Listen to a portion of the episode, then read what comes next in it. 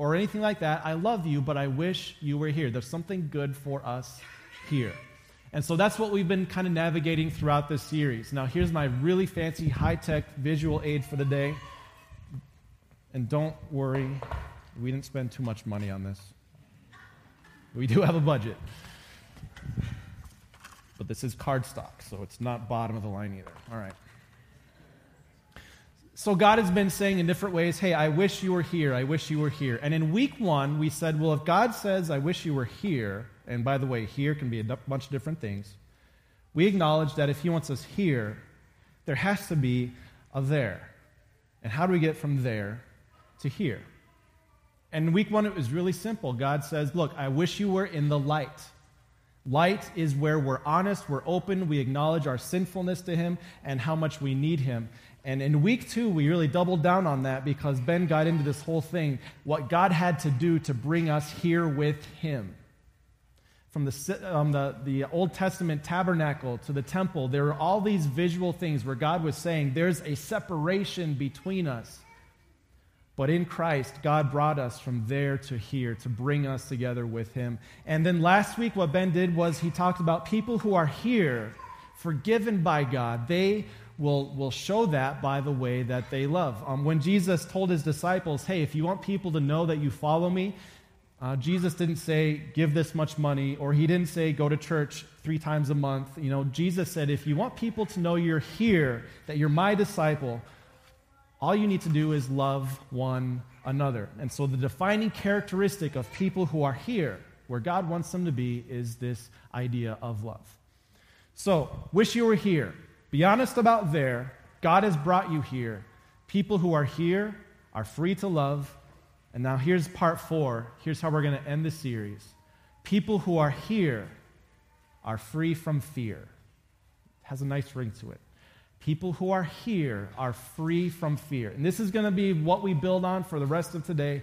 God says, I wish you were here, and here is free from fear. Now, I need to stop right there because if I were you, I'd be thinking that the preacher up here is totally naive, and the preacher can just say, Don't be afraid. And the people will say, Oh, good, I won't be afraid. Because here's what I know just from the regular attenders of Bethlehem, we have such a wide variety of people who have different reasons to be afraid. Just the people who are regular attenders, we have people who are in the thick of law enforcement. Not only when they go to, to work every day, not only do they put their life on the line every day, but they get to deal with the mess of humanity, and they usually have to clean it up. So you tell that person, don't be afraid. What does that mean? Uh, you look at some other people, just regular attenders. Some people have post traumatic stress syndrome, stress, stress disorder. I can never get it right. PTSD. Um, other people have backgrounds and histories where they have faced abuse from people who were supposed to love them. And so there's these fear issues they're working through. So if I tell them, okay, go home today, don't worry, don't be afraid, don't fear. What good does that do? We have some people who are regular attenders who don't know if they will have a job in a year. They don't know where they're going to live in a year.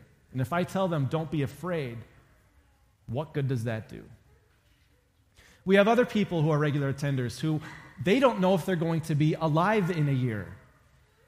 And if I tell them, well, don't be afraid, well, what does that do? So, just as we begin this, and I hope I repeat this at the end, but I don't always follow my script. So, if I forget at the end, I need to say it here. Just because you have things in your life that cause you to fear doesn't mean you can't be here. It doesn't disqualify you. All it means is we need to be able to sit down and say, well, what does fear do? And rather than letting fear control you, we need to turn things around so that fear is your cue to do something different. And that's what I want to be able to send home with you today. Uh, we're not going to take fear out of your life. We're not going to be able to take the sources of fear out of your life, but we can change the power and the control that fear has over you. Now, I, I, I listed a bunch of different backgrounds just from regular attenders here, and honestly, I share none of that. I don't have those experiences. I can't stand up in here and say, oh my goodness, there's this big thing from my past that it just haunts me. I can't stand up here and do that. So what I, what I did was I thought, well, what's, what's something that would make me afraid? Like if it was going to happen this week, what would make me afraid? And the thing that would make me afraid is if I would go to the Middle East. I would be afraid there. Okay? I would be afraid in the Middle East. And then I thought, well, this is kind of funny because actually last week Ben talked about how he went to Israel a few years ago, three or four years ago. In fact, he gave us a picture of when he was in Israel. And if you were here last week, I mean, the second this thing came up, I'm, i was like, Ben's going to regret this. this is wide open. But I was thinking, well, how can Ben be so confident in Israel, in the Middle East, with so much unrest, you know, all these things going on? You know what? I think, I think this was photoshopped. I think he has a big smile on his face. And if you remember last week, he said he did this because he wanted proof that he wished his wife was there with him. Aw. I'm like, no way that's true. The reason he has a smile on his face and he's so confident and bold is because somebody was there with him and he photoshopped it out. And I believe this was who was there with him. you got Chuck Norris, you ain't got no fear. That's all I'm saying. Okay, that can work for Pastor Ben, but what about the rest of us? Right? Um, what about the rest of us? What about us who have these fears and we don't have Chuck Norris there to help us? Now, that's kind of this, this um, introduction because finally, when it comes to fear, one thing we do have going for us is who is with us. Who is with us? And, and this is going to be like the, oh yeah, this is where the message is going moment. Because all of you who are Christians, you're like, yeah, God is with us, so we shouldn't be afraid. And that's kind of a big, a big part of this message. But as we look at John, elderly John, writing to a group of churches, he gives them this comfort that God is with you, therefore you don't have to be afraid, but he's going to throw a twist in here.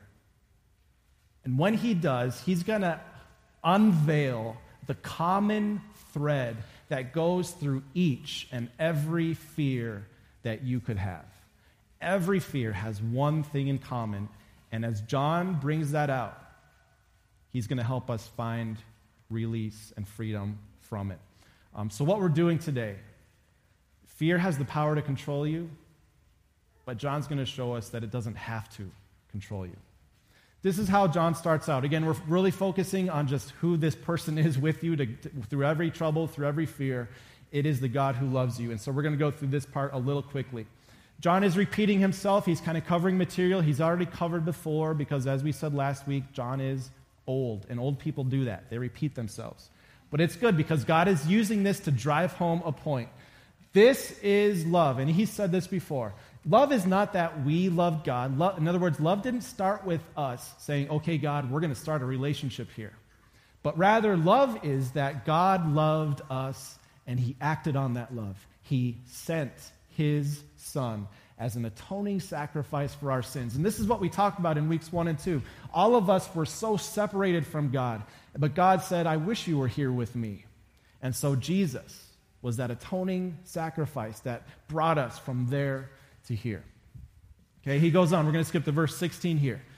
So, John is again summarizing. He does this a lot. And so, we know how that happened, and more than that, we rely on the love that God has for us. And he's repeating this because it's so important. This love is not we said, okay, God, let's, let's, let's make things right. But God said, I'm going to bring you from there to here. In fact, he says more than just God is governed by love or God acts on his love. He says God is love. He is love. So God is here, and here is love, the very essence of it. And a quick way to understand that is if you're locked by yourself in a room for your entire life and you have no contact with other people, are you able to love? To show love? To be loved? Um, but rather, when you look at God's essence, he describes himself as, as triune, Father, Son, and Spirit. You see, from eternity, God has been living in community because God has been reflecting love to himself. If, and that should confuse you, but that's the essence of God, three in one, because God is love. Whoever lives in love lives in God. Uh, translation Whoever lives in love is here with God and God in him. And John could have said, Whoever believes in love, or he could have said, Whoever acknowledges their need for love. But John says, No, no, no. Whoever lives in love, whoever remains in love, because God is love. And, and so, okay, who is it with you? When it, when it comes to your fears and the things that you face, who is it that's with you? It's the God who's actually defined by love. And when we consider that, we can't help but live here by sharing that love with one another. Now, he's going to switch gears a little bit because he's going to test this. Okay, if God is really love, well, what would be the ultimate test of whether or not he really loves us and sent his son for us? Would not the test be to face God face to face in judgment. So you're on the stand, and he's the judge, and he's judging you. What will he say? Wouldn't that be the ultimate test? So that's what John does. He says, okay, when you think about this love, the love is made complete. I'll come back to that word in a second. It's complete among us so that we will have confidence on the day of judgment. This is a love you can bank on the love that God has for you. Because, look, in this world, even here in this world, we're in His love. Okay, so I'm going to stop there because I'm confused at this point. John, in the way he writes, um, it's, it's, he's kind of chasing something down and it's kind of hard to see. But here's the essence of what he's saying God loved you. His love makes you want to love one another. And you loving one another is evidence that God is loving you. So it's kind of this this, um, this circuit, this completion, which brings me to this word complete. It's interesting because John uses that same Greek word when Jesus is on the cross. This is really, really important. When Jesus was facing his final moments, it says that knowing that all things were now finished and to make everything, here's the word comes in, complete. Jesus asked for something to drink, to make everything complete. Um, Jesus also used, or John also used this word when Jesus was speaking one of his final things on the cross. Jesus cried out in a loud voice, It is finished. Same Greek word that John uses here as he describes God's love for us. It is complete. It is finished. It is, in another word that's going to come up, it is perfect. Another way to uh, describe it is I want you to picture the perfect day. Like Father's Day is next week. So, okay, if you're a father, just picture the perfect day. The perfect day. Uh, maybe it's on the beach. Maybe you're sipping a drink. Maybe it's just a nice, gentle breeze outside, or maybe it's watching, you know, the game, whatever it is. Um, the perfect day is not missing anything. The perfect day is not missing anything. So when, when John says love is made complete, and when Jesus said it is finished, the same word, he's basically saying there was nothing missing. Everything that we needed is there. God says to make love complete, it doesn't just go from God to me, but it goes from me then on to others. That's what makes it complete. That's where nothing is missing. Um, so now John takes this a level. So, okay, that's the love that God has for us. This is the ultimate test for it. Um, but then maybe he, he starts to think, about something very specific. He's like, well, maybe not everyone is ready for that day of judgment, or maybe there's some fear in us when it comes to what will happen on that day. So here's how John continues here. He's going to talk about what happens, and he, he makes some pretty bold statements that might make you a little bit shocked. He said, first of all, there is no fear here. God is love. God is here. There is no fear when you are here. Well, wait a minute. Can you, can you just kick fear out of your life and be done with it? What's John trying to say here? He says, perfect love drives out fear. Because, and he explains himself, because fear has to do with punishment. I know you're all going to find this hard to believe, but when I was in seventh grade, I got in trouble once. Thank you for not laughing louder. That could have been really bad. I got in trouble once, and it happened at school, and I had to go home, and my parents were out at work, but I knew they knew, and they knew I knew, and I knew they were coming home eventually. And in that moment of waiting, I was a wreck. I mean, it was like one of the low points of my life, waiting for my parents to come home, because I knew that there was something incomplete, there was something unfinished, and it had to do with my rear end. there was this punishment waiting for me, and I did not want it to happen. And, and, maybe some of you have been not good at one time in your life too, and you know that feeling of when there's punishment coming, but it hasn't been dealt yet, and there's this fear because something hasn't happened yet. But at the flip side, you know the feeling afterwards when it's done and everything's good again, and you're just like, oh, there's that feeling of relief and that feeling of peace. John says, as long as you fear, you see, fear has to do with punishment. Fear has to do with this idea that something still needs to be paid. So, one way that applies to us is we look at Judgment Day and we say, Well, I'm afraid that God still might punish me. I'm not sure that Jesus took all my sins away. And, and that might be a fear for some people, but I would think that for most of you, your fear looks a little different. It's not necessarily a judgment day thing, but it's actually a today thing. Like you might look at some bad things that are happening to you, or some very negative things that are coming down the pike, and, and you're looking at them, and you're, and you're, oh boy. And your conclusion might be, well, God must be punishing me for something I did. I wonder what I did to deserve this. And as you go back in your mind, you're like, well, maybe it was this thing, or maybe it was that thing I did in high school, or this thing in college, or, you know, maybe God is just punishing me for something I thought. And this is a real thing that can plague a person because when we believe that God is punishing us, it completely makes us doubt his love for us. And guess what happens? If you believe that here is a place where God punishes you, then the thing that you pass on to one another is punishment. You hold other people accountable. You say, Well, I can't forgive you. I have the right to punish you because God punishes me. And I want to set the record straight here right away. When you believe that God punishes you, you are believing a lie. It's a lie. God does not punish you because he's already punished somebody else for you. Don't beat yourself up for what Jesus was already beat up for.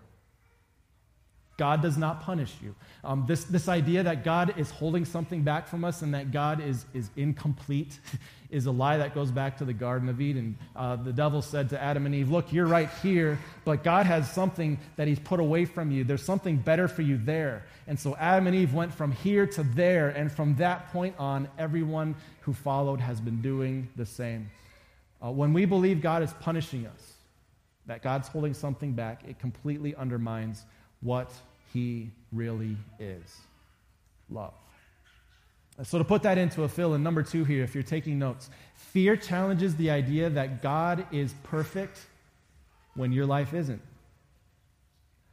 And this is something that can really plague us. So, what we need to do is completely address this. When fear challenges the idea that God is perfect when our life isn't, we need to be able to, to turn that into a moment where instead of doubting his goodness, we affirm it. And here's the wrong way to do it the wrong way is to say, well, I better just love harder. Or I better make a better effort at this. Um, when you find yourself in a, in a season of life where you're doubting God's goodness because there's no goodness in your life, it doesn't start with you trying to produce goodness. It comes with us falling to our knees because we continually doubt God's goodness no matter what. And so to wrap this up, John goes on with one more phrase. Again, it's, it's nothing new, it's more of a summary, but it draws us back to the main truth that we need to hear. He says this We love, in other words, we're here because he first loved us. And maybe you could keep track of all the times God loved you and you let it stop right there. You did not want to forward that love to anyone else. We could come up with so many times, but God brings us back to this. We're still here because God loved us first. And when you, when, when you transform the way you think according to that, instead of trying to, to uh, provide the things that, that you need, um, instead, if you could just be here where God loves you, there's so much that we could find there. Uh, let, me, let me kind of wrap it up this way. When you look at the fears you have, and, and by the way, before I acknowledge all the different ways or things that just people in this church can fear, whatever your fear is, here's what John is saying about it something's missing. Most of the time, the fear is that you're missing certainty. That's why when we have medical problems and they can't figure it out, can't figure it out, can't figure it out, and there's just this fear, this, this anxiety, and finally there comes the day where that test comes back and they're like, here it is. And you take a deep breath and you're like, oh, at least I know. So for, for many of us, fear is simply uncertainty. We're missing, we're missing that certainty. We're missing information. Sometimes fear is we're missing um, materials, we're missing money, we're missing a relationship, and we're, we're fearful that things will just continue down this bad, bad path. But God says, I wish you were here. I wish you were here because here is where you'll find everything that you'll need. Um, that's our last fill in, and then I'm going to kind of apply that. Whatever you're missing, God promises, God says, is right here. Whatever you're missing is right here. And what God means by that, He doesn't say, if only you would trust in me, I would take away all the sources of your problems. No. Here is not necessarily, in this life, here is not a place where there's just no problems, where it's just this magical place where they all vanish. Um, God is not saying that here is free from those, but what He is saying, whoa, here is where the things you're missing can be found. Here is where you can find a different way to view the fear that has been uh, controlling you. Um, and, and here's a final thought here. Rather than letting fear be the thing that controls you, what if fear could simply be a cue? What if fear could simply be a cue? And, and what I mean by that is this when, when, you, when you feel hungry, that's your cue to eat.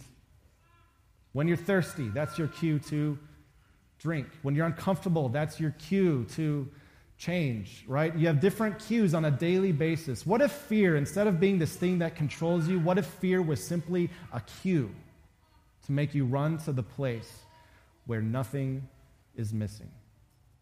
And in just a second, we're going to uh, wrap this up with, uh, with a song that's the perfect capstone for this series. But before we do that, I need to tell you a quick story. It's, it's one of the lines in this song, and it has to do with this nation of people who were enslaved. And there's horrible conditions in Egypt. These people were delivered from slavery, they were on the run trying to find their way to a new home. And the Egyptians, as they, as they saw the Israelites leave, they said, Well, wait a minute, we can't let this happen. So the, so the Egyptians, they gathered their fastest, best chariots and their armies, and they marched, they chased after these Israelites. And no matter how fast the Israelites could go, the Egyptians would inevitably chase them down and either kill them or take them back to slavery. And just when things couldn't get worse, the Israelites came face to face with this giant sea that stood in their path. So the sea trapping them this side, and the Egyptian armies uh, trapping them from the others. In that moment, you can imagine what those million people must have felt. Well, where is God's goodness now? God, we needed you, and now we're at a dead end. But you know what God did? He split the sea right before them. And the sea that was once this object of fear now became the means of their deliverance. And the waters crushed over their enemies. See, what I know is that some of you are in front of a sea right now, and some of you will be in front of a sea pretty soon because some enemies might be chasing you down. But what I believe is that when God places a sea before you, He will also open up a way right through it. He will do that because God is faithful. And in your life, He will not necessarily take away the things that have the power to make you fear. But in your life, you will have no reason to give that power to them because here, there's nothing missing. Everything that you need. Let's pray. Dear Father in heaven, in, in the, the people that are listening or watching this, this message, I know that there's two different extremes. Uh, the one that I might fall on is this self confidence, where I think everything is good and I don't have any reason to be afraid because, because of me. And at the other end, there are people who just are controlled by fear and anxiety. And, and there's just a wide variety of people in between, too. So, as, as we consider this final message that we looked at from John, Help us to simply be in a place where we know nothing's missing because it's the place where you are. Even when we travel through the valley of the shadow of death, what brings us joy and peace is that you are right there with us. We are where we need to be. And so as we close out this series, I pray that all of us would be able to see the wisdom and the love when you when you reach out to us and you say, I love you where you are, but I wish you were here. And I ask you to give us the wisdom, the, the faith, and, and the, the encouragement to be able to take a step of faith through the waters, wherever they might be, as we live our lives out of honor for you. I pray all that in Jesus' name. Amen. Please stand.